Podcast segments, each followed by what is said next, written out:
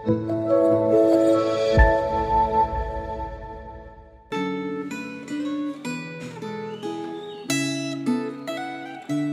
Bapak Ibu sekalian, salam sejahtera bagi kita semuanya.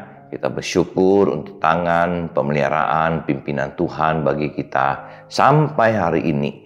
Kita sudah mencapai akan bulan yang terakhir di tahun 2022 ini Saudara. Ya, kita sudah memasuki bulan Desember. Kita mau bersyukur untuk anugerah penyertaan pemeliharaannya bagi kita Saudara ya. Nah hari ini kita akan sama-sama merenungkan satu bagian firman Tuhan yang terambil dari kitab Wahyu pasal yang ke-6. Saudara sekalian, sekali lagi menghimbau Bapak Ibu sekalian yang begitu setia mengikuti akan pembacaan eh, gema firman Tuhan dan juga merenungkan refleksi ini. Ya, jadi sekali lagi menghimbau Bapak Ibu sekalian baca Alkitabnya Saudara ya, Wahyu pasal yang ke-6, terus Saudara membaca akan tulisan gema untuk mengerti dengan jelas apa maksud daripada kitab Wahyu pasal yang ke-6 ini. Kemudian saudara dengarkan refleksi gema ini yang lebih bertujuan kepada aplikasi daripada apa yang kita sudah renungkan. Dengan demikian saudara, saudara mendapatkan secara komplit baca firman, membaca penafsiran, dan juga mendengarkan akan aplikasi daripada firman Tuhan ini. Ya, kita akan sama-sama berdoa, minta pimpinan Tuhan. Kita berdoa. Tuhan bersyukur untuk anugerah, penyertaan, pemeliharaan, kasih setia Tuhan sepanjang hidup kami dan sepanjang tahun ini ya Tuhan. Dan hari ini kami sudah memasuki bulan Desember, bulan di mana kami akan memperingati juga akan kelahiran Yesus Kristus, Tuhan dan Juru Selamat kami yang datang ke dalam dunia untuk menyelamatkan umat manusia yang hidup di dalam dosa. Dan sehingga kami mendapatkan akan keselamatan karena Yesus Kristus yang telah menggantikan kami, menerima akan hukuman itu dan mati atas kayu salib menggantikan kami. Ingatkan kami selalu akan berita anugerah ini dan ajar kami untuk selalu giat juga memberitakan firman. Terpujilah namamu, urapi hambamu ya Tuhan, sehingga sungguh kami semuanya bisa mengerti akan firman yang hari ini kami renungkan. Di dalam nama Tuhan kami Yesus Kristus kami berdoa. Amin. Setelah kita membuka firman Tuhan di dalam kitab Wahyu pasal yang keenam, akan saya akan bacakan ayat pertama dan ayat yang kedua. Wahyu pasal yang keenam. Keenam meterai pertama dibuka. Maka aku melihat anak domba itu membuka yang pertama dari ketujuh meterai itu. Dan aku mendengar yang pertama dari keempat makhluk itu berkata dengan suara bagaikan bunyi guru. Mari. Dan aku melihat Sesungguhnya ada seekor kuda putih dan orang yang menungganginya memegang sebuah panah dan kepadanya dikaruniakan sebuah mahkota. Lalu ia maju sebagai pemenang untuk merebut kemenangan. Saudara sekalian, inti daripada kitab Wahyu ini dengan pembukaan-pembukaan meterainya dan juga melihat orang yang naik kuda, warna-warna yang berbeda-beda.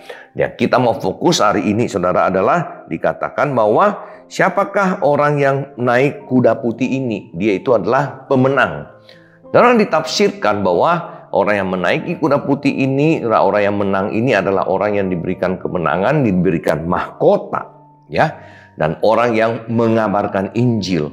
Orang yang mengabarkan Injil dan sebenarnya di sini dikatakan dia di tangannya itu ya memegang busur, memegang busur.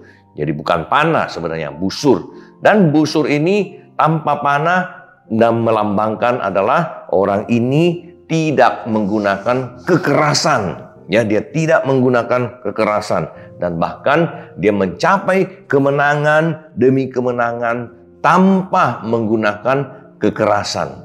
Saudara sekalian, pelajaran yang kita mau belajar hari ini adalah di dalam kita mempraktekkan akan bagaimana kita mengabarkan akan kasih Kristus, bagaimana kita mengabarkan akan Injil daripada Yesus Kristus. Khususnya kita sudah masuk bulan Natal ini. Nanti kita akan banyak beritakan tentang kelahiran Yesus, kelahiran Yesus.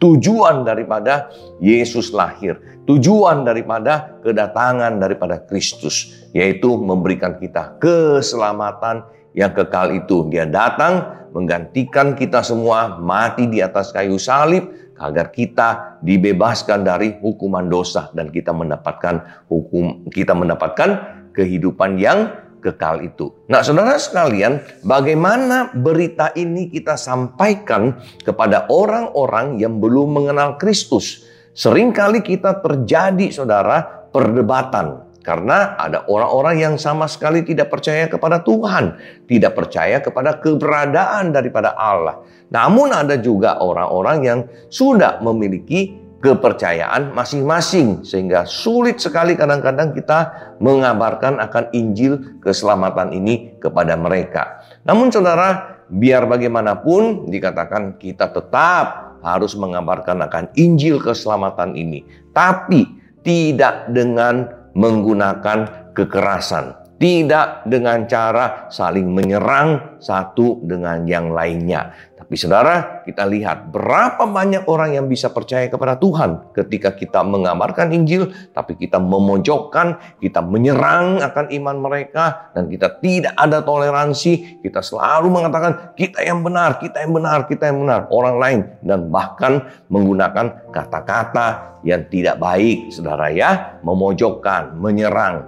Nah, saudara, oleh sebab itu kita harus belajar bagaimana kita menggunakan kasih, bagaimana kita belajar mengerti pemikiran mereka dan bagaimana kita mengabarkan akan Injil ini dengan kasih agar dan kita berdoa Roh Kudus bekerja. Saudara pengalaman saya, om saya belum percaya kepada Tuhan. Nah satu hari saudara uh, iparnya ya ipar daripada om ini yang sudah Kristen datang ke rumah ke rumah om saya ya Nah saudara ketika dia lihat om saya itu ada sembayang daripada papanya, berarti kakek saya ya, karena papa saya dengan om saya kan saudara ya. Jadi papanya dia, kakek saya itu dia sembayang. Nah saudara, kakak iparnya ini yang sudah Kristen ini mengatakan begini saudara ya. Eh, kamu kenapa menyembah setan? Ya, ini setan, kenapa kamu sembayang? Kenapa kamu menyembah? Nah saudara mendengar perkataan itu om saya sangat marah. Ya, kenapa? Karena orang tuanya yang dia kasihi, yang dia menganggap dari budaya dia, dia hormati, dia sembahyang, dia kasih makan. Tetapi kamu datang dengan kemudian mengatakan dia ini setan. Ya, tentunya saudara ini membangkitkan amarah dan kebencian. Nah inilah saudara sering kali banyak orang yang tidak berhikmat ya tidak berhikmat bagaimana kita mengabarkan akan Injil Kristus Yesus kepada orang yang belum mengenal Tuhan. Sebab itu saudara mari saya mengajak kita sama-sama ya di bulan Desember ini ketika kita harus memberitakan kelahiran Yesus Kristus. Siapa Yesus Kristus? Tuhan dan Juru Selamat. Kita beritakan dengan kasihan Tuhan yang begitu besar. Dia adalah Allah. Dia mau rela datang ke dalam dunia. Mati di atas kayu salib untuk menebus saudara dan saya. Berita ini kita katakan kepada orang lain tanpa perlu harus menyerang, memojokkan ya daripada apa yang mereka imani. Kiranya Tuhan menolong kita saudara terus di dalam anugerah Tuhan yang sudah kita terima. Kita mau terus mengabarkan kabar baik ini. Bagaikan orang yang menaiki kuda putih ini. Dia pergi ke mana pun, dia memenangkan pertempuran demi pertempuran dikatakan dia memenangkan ya satu demi satu tapi tanpa menggunakan kekerasan. Mari kita menangkan keluarga, kita menangkan teman-teman kita yang belum percaya dengan kasih yang daripada Tuhan. Amin saudara. Tuhan memberkati kita. Kita berdoa. Tuhan tolong kami yang sudah mengalami akan kasih Kristus dalam kehidupan kami Tuhan ajar kami untuk sungguh-sungguh ya Tuhan juga mengasihi sesama kami yang belum mengenal Tuhan dan kami boleh terus mengabarkan Injil memperkenalkan mereka akan kasih Kristus sehingga mereka juga terbuka mau menerima Yesus Kristus sebagai Tuhan dan juru selamat karena mereka melihat kasih yang kami curahkan kepada mereka kasih yang Tuhan telah berikan kepada mereka juga. Terpuji namamu, dalam nama Tuhan kami Yesus Kristus. Kekasih hati kami, kami berdoa. Amin. Tuhan memberkati saudara sekalian.